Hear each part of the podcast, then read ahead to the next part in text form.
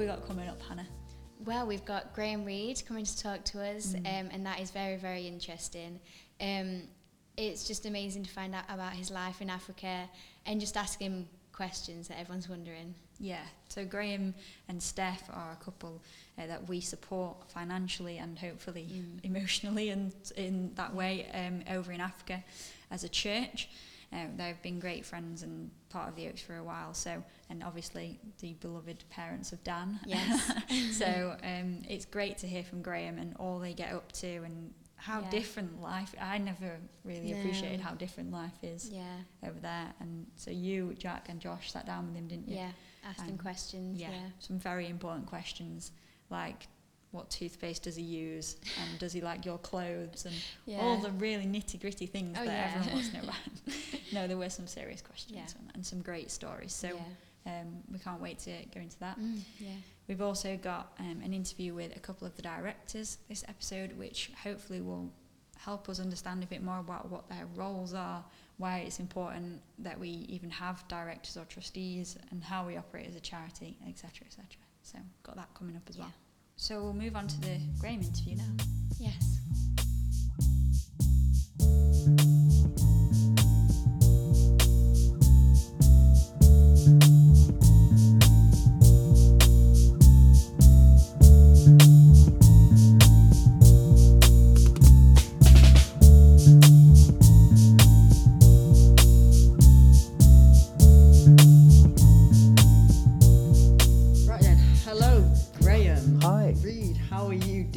I'm I'm doing very well. I'm enjoying my day. Nice. We have a few questions for you. That's great. I'm looking Right. forward to So them. the first one is, do you like Hannah's clothes? Yes, I, I, I do. Thank you. Yes. That is the incorrect answer, so um, you are off the show. i'm Only joking. But the next question is where were you born? I was born in the Democratic Republic of Congo, which is right in the middle of Africa. Yeah. Nice one. And uh, yeah. Um, yeah, so we just wanted to know why you moved there. Why? Gosh, I've moved around a bit. So I was born there. Uh, my parents were missionaries, and there were various wars and things that went on. And partly because of that, and partly because my parents wanted to get me educated, um, we came back to England when I was 11 years old in 1970. And so actually, I've lived in England most of most of my life, and for about 25 years in Sheffield. Um, but then just the last seven years, uh, my wife Steph and I have moved back out to Africa. So we're not uh, staying in the Democratic Republic of Congo because it's difficult there. Instead, we're just next door um, in the country where I went to school uh, when I was at primary school, and that's in the country of Zambia. Very nice. So when you live in Africa, how is it different to living in Sheffield? Here? Gosh, that's a big question. well, the way it's the same is everybody's got mobile phones, um, but the way it's different, we live in a really remote part of Africa, and we're working with a tribe called the Lunda tribe, and they literally live pretty much like uh, people did in that part of Africa for hundreds of years. So people live mostly in mud huts and, and um, uh, they grow their own food. They, they, have a, uh, they, they subsist, which means that they just try to provide for themselves every day. So they might have a few chickens uh, and grow a few vegetables and stuff. And they eat manioc roots, which is like their, their, their main food, their, their, like we have potatoes or pasta. What do you do for food and like houses? Yeah, that's that's good. When we went out uh, to Zambia, we went to a mission uh, station which was started around about 1970, and joined a team of people there.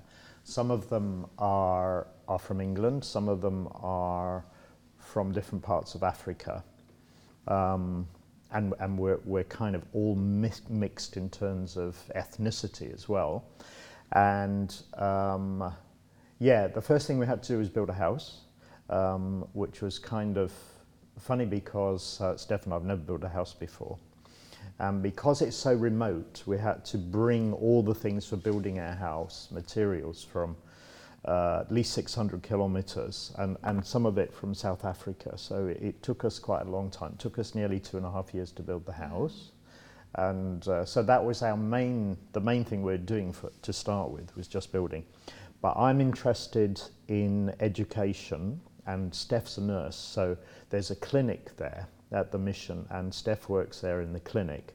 Um, and I, I've been helping with the school because you can imagine that where we work, um, most people don't have any education at all. So families, the average size of a family is eight children. That's the average. Yeah. And some families have like 12 children. So usually what happens is uh, the father will just choose two children to go to school and the rest can't afford to, so they stay at home. So one of the reasons that I've been really keen to help with the school is to try and improve the education because you know that if if people get education then it gives them a choice in life. And, and we all have that here in England. Almost take it for granted but it means once you've you've had an education you can choose what you're going to do. Uh, you can choose what job. Uh, it's not always easy but it gives you a doorway to a better future.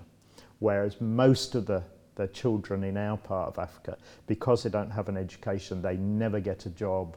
They, they just try to survive by Yeah. uh, digging, digging roots up and stuff. Um, so that's why I feel the education is very important. Now, Steph's a, a midwife and a nurse, but actually, the main thing she does in the hospital um, is she goes with one of the other members of the team called Anne, and they, they just do pastoral work and they pray for healing, supernatural healing. Um, amongst patients. So they're working alongside the clinical staff who are giving them medicine and treatment to help people get better. But Steph's spending time just talking to people. Some of them come from Congo. So, so for example, if, if you don't have any transport, we had a guy come to the hospital with a broken back in a wheelbarrow and he had come from for about 50 kilometers. Can you imagine? He had had an accident in a mine. Um, so we have all sorts of different things. And the main uh, things that people have wrong with them uh, is malaria, TB, and AIDS. Um, so, whilst everybody else in the world is concerned with the pandemic, Yeah. and actually we've had COVID there at Satch as well, but those those three things are, are much more serious, and, and those are the main things that we treat. yeah.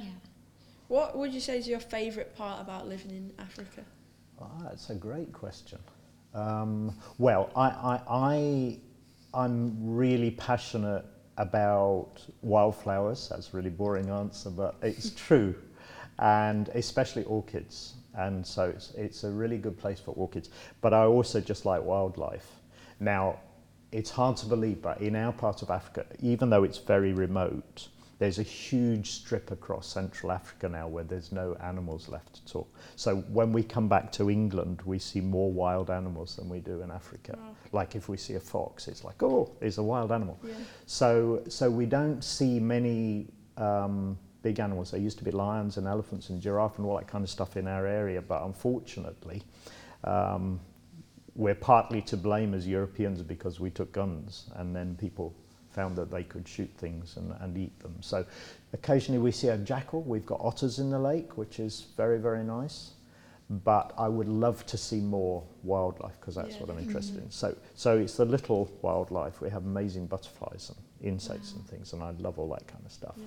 So mm-hmm. for me, it's that, and also it's a very beautiful place where we live. We're, we're on a hill, and we've got a big lake right in front of us. So, uh, and also can kind of live outside all the time. So um, uh, we we have what's called a veranda, which is just kind of like a porch. You know, it's Yeah. outside part of the house with the roof coming over. We spend more time out there than we do inside. So the climate is is lovely. It's a like it's like living in summer all the time. Yeah. Wow. yeah. Nice. So how long have you been back there then? Yeah, it's uh, w- we've been back for seven years now, um, but every winter we we come back here because we have three children. They're all grown up, Yeah. um, and the thing that we miss um, from England is is our, our family. So it's just nice to come back and spend some time with them. Yeah. Uh, and then usually around about this time of the year, we're, we're heading back off uh, for Zambia. Nice one. Uh, you you told us about your favourite part of Africa. What's your least favourite part about living in Africa? Uh, yeah, that's a really good question too. So the nearest shop to us is 311 kilometres. Wow. Right. So, um, whereas we've got a little house in Woodseats here, which we'll come back to in the winter, and we've got like um, Aldi and Tesco and Sainsbury's with three minutes walk. Um, so shopping is, is really difficult. So what we do is um, we have a truck. The roads are terrible, so they're dirt roads mostly, and they've got horrendous potholes. Some of the potholes are big enough to fit your whole car car into, but they're, they're the better ones because you just go in and out. But the, the ones that are like this deep and that wide, if your wheel hits them, then it can be really serious. And when they fill up with water, so um, we managed to do enough shopping to last us for eight weeks now if we can. Then we don't have to go down to the shop too often. Um, so I would say it's the whole thing about getting getting supplies Yeah. that's the most difficult. Mm. Yeah. Jack? So, what like what food do you have there? What? Yeah. What's your favourite food? Well, the nice thing is that if we do that long journey down to the shop, we, we actually get to a supermarket and they have all sorts of things that come from South Africa. So we, we're a bit lazy in a way because we, we eat mostly European food, Steph and I, when we're, when we're at home. Um, and uh, so that's good, but but we do also eat the local African food as well. So that so a typical Lunda meal would be um, it, a, a mush that's made out made of the manioc root that I mentioned earlier, and it, it's kind of mixed with water. The flour's mixed with water till it it's like play-doh, um, but it's kind of a grey colour. And for most people, it doesn't taste very nice. So if I was eating a Lunda meal now, then I would have a big lump of that on the table. I would also have a bowl with some relish in, which is um, onions and tomatoes probably. And then over here, maybe once a week, they'll have some meat or some dried fish. They like rats. Uh, so that's one of the meats that they eat apart from chicken. So then I, I don't use a knife and fork or anything. I just take a lump of the mush and roll it round to about the size of a golf ball and I stick my thumb in it and I dip it into the relish uh, and maybe have a little bit of the dried fish as well, and that's how I eat. So you have to learn to uh, eat with your hand. You, you should eat with your mouth open because that's good manners, whereas here you eat with your mouth closed. Yeah. No, but only a thief will eat with their mouth shut, you see, because you're trying to hide your food. So it's good manners to do that.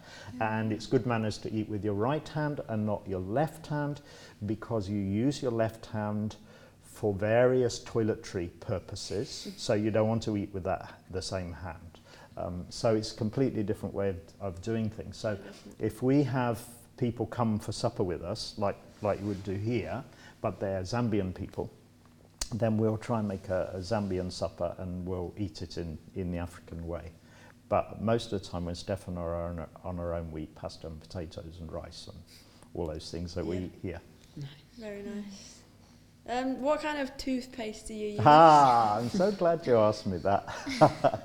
and that will bring a smile to the faces of a few of my generation and a bit younger because that was always the question. I, I think it's Colgate, um, Classic. but Yeah. I, I, I'm not in, it's Colgate. It is Colgate, yeah. Very nice. Yeah. Final question: Do you like the spinny chair? The spin, I do. And can I just do a little spin on it? Is that all right? I'm just going. The thing is that if you do it with your arms out and pull them in, you should get faster and faster. Is that right? You see that? Did that work? Yeah. Wow. I Yeah, need to you- try that. I need to try that. You must try it. I will. Will do. Yeah. Thank you. Beautiful. Very Thank you. Yeah. Yeah. Do you know what? It's been a real pleasure, and it's lovely to see you guys. One quick question. Yes. Sorry, I know what come. Yeah, um, that's interesting too. So if you, most Zambian people, if you say to them, uh, "Are you? Do you believe in God?" They will say, "Of course I do." Um, whereas perhaps here in Eng- England, Some people would say, no, no, I'm an atheist, so I don't believe in God. So the, the spiritual scene where we live is that um, Christianity is very strong. It's the strongest faith in, in Zambia. Uh, so that's great. Um, but actually, the, the most prevalent spiritual force is witchcraft. So, um, and the witchcraft, so all the villages have a witch doctor. And um, if somebody gets sick, normally the first thing they would do is go and see the witch doctor, and he would um, give them some potions, but also sometimes um, some of the treatments he gives will include things that are not good for people spiritually or physically. So, you know, they bleed people and all sorts of stuff, which isn't good. So we have we have that those two things. We have Christianity going on, but people mix their Christianity with witchcraft, even in the church, quite a lot. So that's a big problem because it doesn't make a good mixture. It's like trying to mix oil and water together. You know, they don't really work. But I'll tell you one little story, if I, if I may. Um, the the area that we live in is very intensely spiritual. There was a revival that started at Sachibondu, where, where we live, in, in 1968. And uh, 460 churches came out of that revival, so it was, it was big. But it's meant that there's also been the, the power of the witchcraft around us has been very, very strong. And this year we felt God saying we really need to stand up and pray against it, um, which we did. But we also became aware that the witch doctors were becoming more determined to kind of fight back spiritually. Do you know what I mean? So it wasn't like we had a big physical fight, because in the Bible it says our fight is not against flesh and blood, but it's against spiritual forces. So we decided we would uh, get together as a team uh, to pray, which we do quite often on a Wednesday evening. Um, and what happens is team come and, and their children um, usually sleep, the younger children sleep in some beds in the house. Um, so we met together to begin to pray about this, and, and some people had had some dreams and some words to help us to know what to pray about, so it was all good stuff. And when we met together, we saw that there was a, a thunderstorm coming, right? And it was coming from where we know the witch doctors are. Uh, this sounds weird, but it's true. And so we began to talk, the very moment we began to talk about praying about this, bang, the house was hit by lightning. The lightning went all around the house, and there was a girl lying in a bed, and the socket right beside her head, about this far away, blew up. Wow. Uh, so she came into the meeting all covered in dust, saying, I, I, I don't know what's happened. And the tiles in the bathroom had all exploded. Um, that that bolt of lightning went all round our mission station. People were blown off their chairs, televisions blew up. It was like, whoa. So it was kind of like, oh my goodness, you know, sometimes you see things like that happen. But what we've also seen happen is that we've seen some miraculous healings. We begin to see God really working powerful in the lives of people. And um, the most exciting thing to, for me about my faith uh, I would say, is that we've got a discipleship group where we've got about 15 young men in their late teens and early 20s who uh, gave their lives to Jesus about two years ago and from really difficult backgrounds. I could tell you some amazing stories about these guys too, but um, they, they, they became Christians. We baptized them in the lake. Um, and uh, they're really they're really growing strong in their faith and they're the ones who are beginning to see the, the, the, the power of the witch doctors turning. Um, so now what we do with those young guys on a Sunday afternoon sometimes, sometimes uh, other times in the week, we go out into the villages and these guys can speak the language better than me.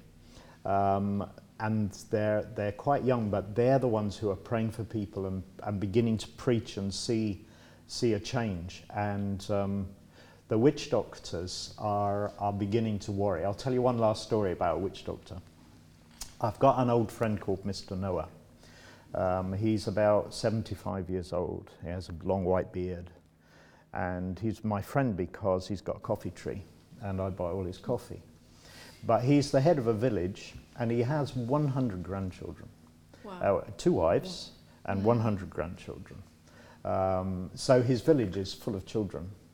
But one of the what happened is his, his sister died some time ago, and so he adopted his sister's sons. But one of his sons um, wants to take over the village, right, from dear old Mr. Noah. So um, he's turned against him. And what do you do? You call in the witch doctor. So there's a very powerful witch doctor uh, from a long way away. And the way he um, practices his witchcraft is you can pay him a lot of money. Now, some of these things are real evil power, and sometimes it's just kind of like superstition. So it's hard to tell the difference sometimes. But this witch doctor, he comes with a TV monitor. Uh, and uh, he, he says that if you pay him, then if somebody's got sick or something bad's happened in the village, then he can come and you know they'll kill a few chickens and do a few chants and things like that and then on the screen he can see who's to blame that's what he says yeah. So the screen isn't plugged in or anything and nobody else can see anything on the screen except for this witch doctor right? But now he's become quite famous. So anyway mr noah's village this boy turned against his uh, his stepfather mr noah. He called this witch doctor and paid him a lot of money. So one day i was driving past the village and uh, I saw a big crowd of people. All the village were gathered around this guy with his screen. And dear old Mr. Noah, he was sat over here with both his wives, and they were looking on. So uh, I stopped and I went to him. I said, "What's going on?" He said, "It's my my stepson. He's called the witch doctor, and he's trying to find out who's to blame for the sickness of one of the babies in the village." Um, and he was really frightened because he knew that this guy was, had paid this so called witch doctor to see Mr. Noah on his screen so that he would be blamed for the sickness of this baby and, and you know, for putting a curse on him. If that happened, then he could get beaten up or even killed. Um, so, I, so I sat with Mr. Noah and his wives. I said, What are we going to do? Now, sometime before this, I led Mr. Noah to Jesus. So he, he believes in prayer. So I said, let's pray. I said, well, pray that the witch doctor gets confused and goes away. So we prayed, and I left and I went home. The next day, when um, the guys who work for me came, came to my house early in the morning, uh, one of them's an old guy and he, he knows everything that goes on. So I said to him, well, Do you know if anything's happened at Mr. Noah's village? Yeah, he says, It's really weird. Do you know that witch doctor who came? I said, Yeah. He said, Well, he got confused and went away. So I said, Well, what do you mean he got confused? Yeah, yeah, yeah. He was looking at his screen and he'd been paid to find out who, who was to blame. But instead of seeing Mr. Noah, he saw the guys who'd paid him the money to come. So he thought, Well, I can't blame them. So he packed up and went, went home again. so the, later that day, Mr. Noah came on his creaky old bike. He said, You'll never guess what's happened. I said, I know already. So he said, Well, I've come to tell you that it, it's only God who has power like that. So you see, the witch doctor doesn't always win.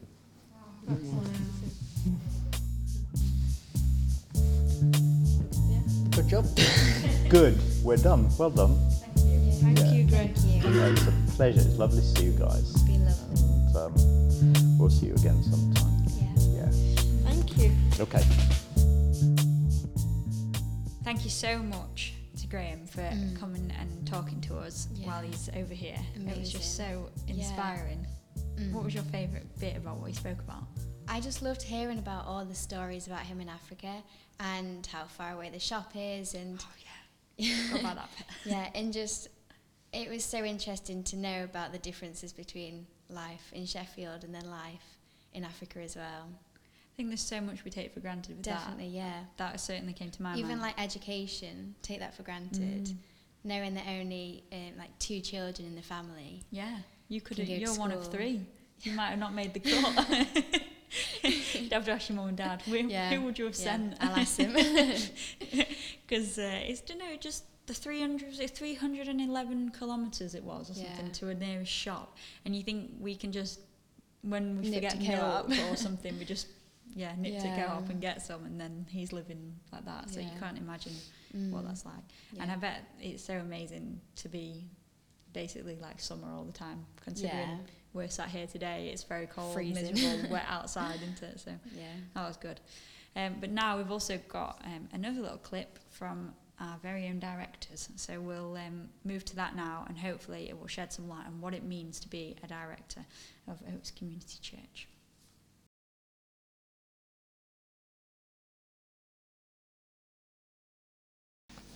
Hi, I'm I'm Josh, And I'm Jack. and welcome back to Oaks Online. And we've got Janet and Karen. Hi. Hello. Some very special guests on the show. And we'll be Today, asking them some we questions about being the directors. They are. So, Um, yeah, how are you guys doing today? I'm doing well, thank you. Yeah, good, thank you. Yeah, good. Right. And um, the first question we'd like to ask is, what is the difference between the core team and the directors? Okay, well, the core team is a group of people who are responsible for the spiritual leadership of the church. So they're responsible for asking God where we should be going, what we should be doing, making those sorts of decisions, and leading the church. The directors are responsible for all things that relate to anything legal or financial, so anything to do with health and safety or making sure that the money's handled properly, all that sort of thing comes under the responsibility of directors. yeah. I see. Okay? Yeah. So, what is your favourite part about being a director? Have I got a favourite part? Um, I think it's uh, it's nice being part of a team and working together, um, and and doing stuff together. Um, and some of it overlaps with some of the stuff I do as a governor in a school. So I do I do property stuff. So yeah, so uh, it's kind of like using my skills that I've gained already. So, have you got a favourite part, Janet? I think for me, it's getting involved in the practical stuff like we've just had our new kitchen and servery Mm. done, so getting involved in managing that and helping that all come together for Yeah. me, Yeah. I find quite what about exciting. your least favourite part? Ooh, my least favourite part. Um, that's quite difficult. Probably meetings that go on for about three hours. yeah. I don't boring, boring, reading boring policies. They're not Mm, their most favourite thing. Yeah. So. We do have lots of policies that we have to look at every year or every two years and update them and make sure that they're still appropriate and still correct. So that can get a bit tedious when you're Yeah. reading through lots of those. Yeah. So, we asked Graham Reed this question last week, and his answer was rats. But what is your favourite cereal, Janet? My favourite cereal, I don't eat much cereal, but I do like granola. Nice. Mine's muesli, so Nice. similar. Good choice, good choice. Um, and are all directors just the same bog standard director, or are there different kinds and different levels of being a director? I'd like to say they're all amazing individuals who are unique, because they are. But they do have different roles. So my role is the chair of directors, so I kind of chair the meetings and help put the agenda together and, and that sort of stuff. I'll let Karen tell you Yeah. what her role is. So I do property and health and safety, so I, I, which involves sorting things out like the kitchen and looking at whether the building needs any work Yeah. doing and making sure it's all safe and stuff like that. Mhm. So And then we've also got uh, a director that looks after HR, which is human resources. So that's anything to do with employees. Yeah. Um, so it might be if we were appointing a new member of staff, they might get involved in interviewing. Yeah. Um, normally we have a finance director, but we're we're kind of in between with that one at the moment. We're waiting for somebody who hopefully might be joining us, but we can't reveal that at the moment. Okay, surprise for later on. Surprise for later. Exactly. And then we have another one which is called corporate governance. Sounds very official. does sound very official, but but that's more sort of organising the all of the policies and making sure that everything's up to date and all of our all of our um, legal bits of paperwork Yeah. are in place and that Sure. sort of thing. So, who else other than you two from the church works as the directors? So we've got Sue Marley, we've got Sharon, we've got Mary Milner, no, Sharon, well Sharon Jones, Mary Milner. Um, remind me who else? Richard We've is got Richard Ball. Bull, yeah, and us too. Yeah, there are six in total at yeah, the moment. so that's all at the, six. moment. So, Six, yeah. yeah. So you mentioned earlier about these policies, but what is a policy and like, what's an example of one? Gosh. Um, what's the best example of a policy that we could give them? What about, I know, safeguarding. So safeguarding is all to do with protecting children or vulnerable adults, making sure that they don't get harmed. So when you guys are here at youth groups, say, we have a policy in place that says there needs to be a certain number of leaders. Um, it will talk about how the leaders need to behave, what needs to happen if somebody had an accident or there was an incident, say there was a fight broke out, how they would deal with it. It's happened before. Um, Multiple times. if a stranger that nobody knew kind of wandered into the building, you know, that Yeah. could be an issue in terms of safeguarding, so how we would deal with that. yeah.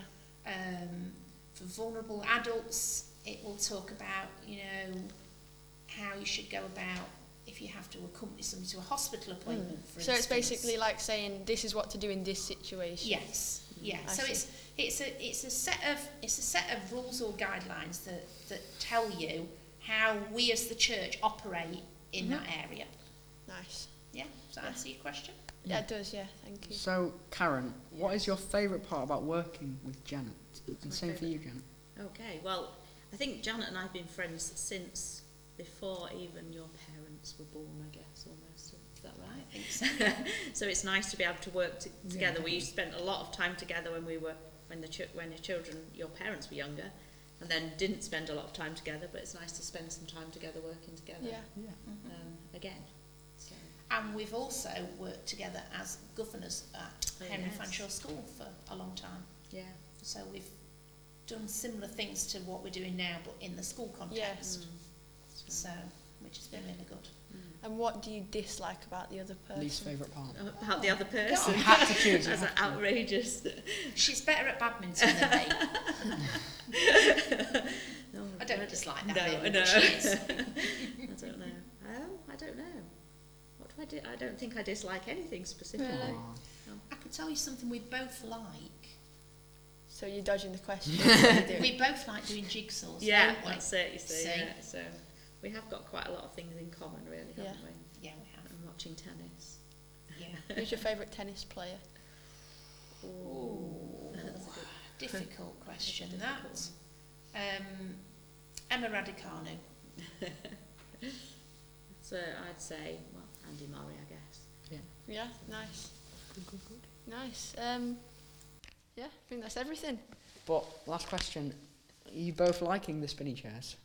The spinny chairs, yeah, I can't sit still really. I'm I know, probably they're a good, bit aren't they? naughty Yeah. on the chair. The spinny Very chairs are my favourite part about the church. yeah. Where would life be without spinning chairs? Exactly. Who knows? Exactly. Yeah.